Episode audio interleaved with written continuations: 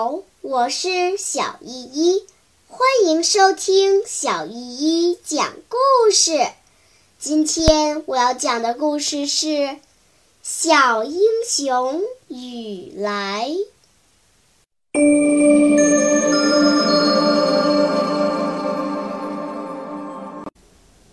第二十三章：芦花村好不热闹。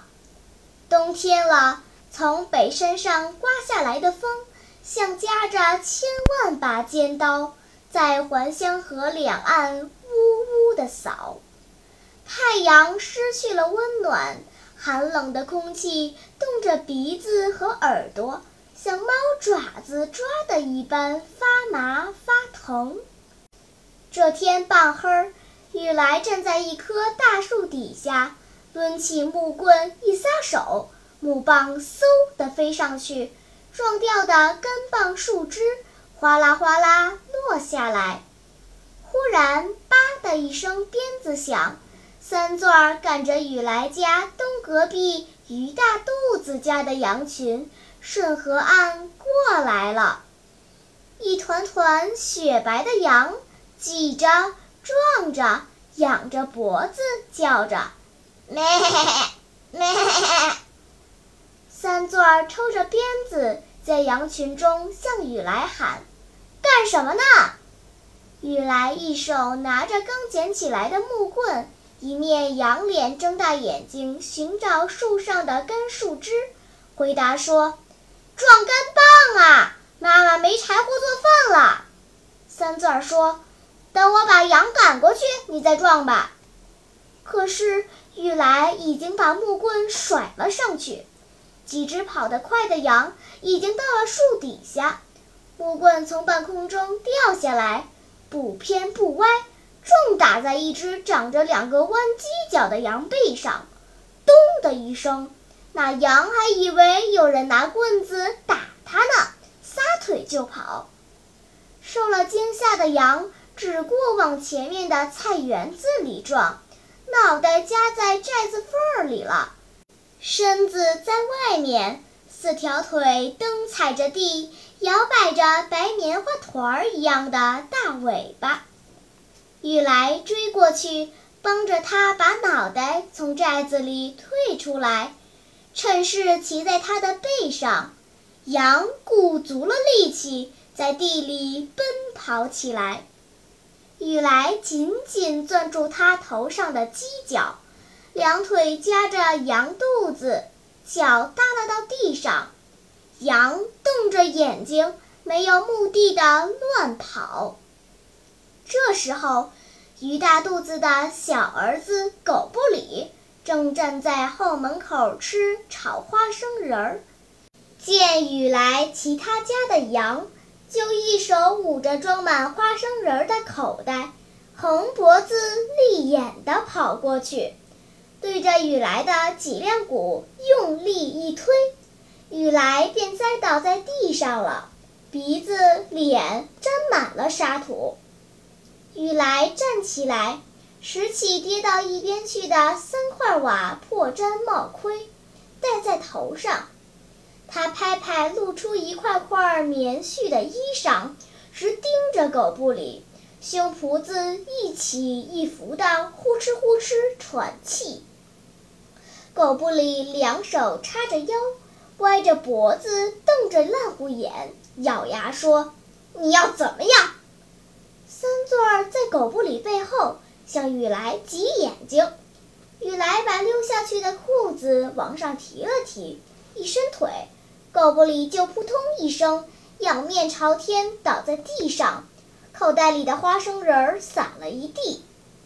狗不理爬起来，呲着豁牙子，伸着脖子对雨来点点头，哼着鼻子说：“好小子，使老伴儿。”雨来拉开架势，攥着拳头，挑战的叫着：“你欺负人！来呀，来呀，再给你个教训！”狗不理一下子扑了上去，两手抓住雨来的肩膀。雨来也趁势抓住了狗不理的肩膀，两个人好像牛顶架，眼睛盯着眼睛，脚底下互相使老伴儿，可是谁也不能把谁绊倒。就在这样难解难分的时候，听街上有人喊：“八路军大部队要到了，快去欢迎啊！”两个人这才撒了手。雨来招呼三钻说：“快走，欢迎八路军去。”三钻儿抽响鞭子，赶着羊群，回答说：“等我把羊赶进圈里，随后就到。”雨来跑到街上。街头上已经挤满了人，铁头、二黑、六套、小胖，他们也都来了，都眼巴眼望的等着欢迎八路军大部队呢。芦花村的武装班长申俊福戴一顶破狗皮帽子，一个帽子耳朵颤巍巍地翘着，肚子上掖着一支撸子枪，腿上缠着绑腿。他脸上带着兴奋的神情，迈着大步，挨门挨户地喊：“快把屋子收拾干净，准备做饭呐！咱们的大部队来了！”一个老奶奶从嘴里拿开烟袋儿，瞪着眼睛，含着笑说：“这事儿还用得着你操心？早把屋子收拾出来了。”有人向申俊福跺着脚喊叫说：“快把岗哨放出去呀！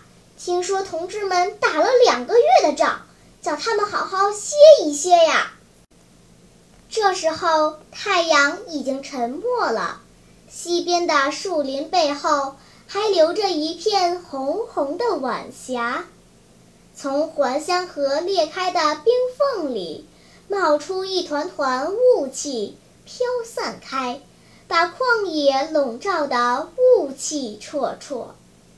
这时候，有人高兴地叫着：“来了，来了！”第一个战士从树林的小道上走出来的时候，眼尖的人就看见了。可是也有眼拙的人，尽管睁大眼睛东张西望，却没有看见。不住地问身边的人：“哪儿呢？哪儿呢？”雨来用那种差不多就要哭出来的声音，急急地跺着脚说：“我怎么看不见呢？”雨来顺着二黑手指的方向，瞪大眼睛望去，这才看见一个穿灰军装、扛着枪的人走出了树林，接着两个、三个。长长的队伍像一条龙，身子还在树林那边，头已经顺着大路伸进那片笼罩着薄雾的洼地里了。丛林背后的一片晚霞，恰似半空中飘扬的一面红色的旗帜。等人们再看见那排头的战士，他已经快到村头上了。芦花村的人们都拥上去，同八路军同志亲热地打招呼。雨来的爸爸也在队伍里，他是区上游击队派来，专给这八路军大部队带路的。雨来跑过去，抱住爸爸的胳膊，仰脸瞧着爸爸直笑，然后撒开爸爸，过去抓住一个战士的背包，说。来，我给你背。那战士没让他背，却一手把他拉到队伍中间，笑着在他的后脑勺上亲热地拍了一下。铁头、三钻、二黑、小胖儿他们见雨来在队伍里，也都一个个跑过去，夹在队伍中间。起初，他们还有些害臊。但他们看见战士们亲热的样子，都一个个拉着战士的手，望着战士咧着嘴笑。在人们热闹的说话声中，小胖拉着一个战士的手说：“到我家里去住吧，我家里有大枣，还有白面，给你们烙饼吃。”雨来羡慕地瞧着一个八路军扛着的机关枪，不好意思地笑着说：“叫我给你扛一会儿，中不？”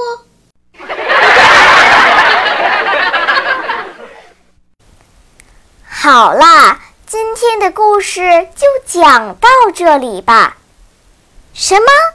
你还没有听够呀？那就赶快关注小依依讲故事吧。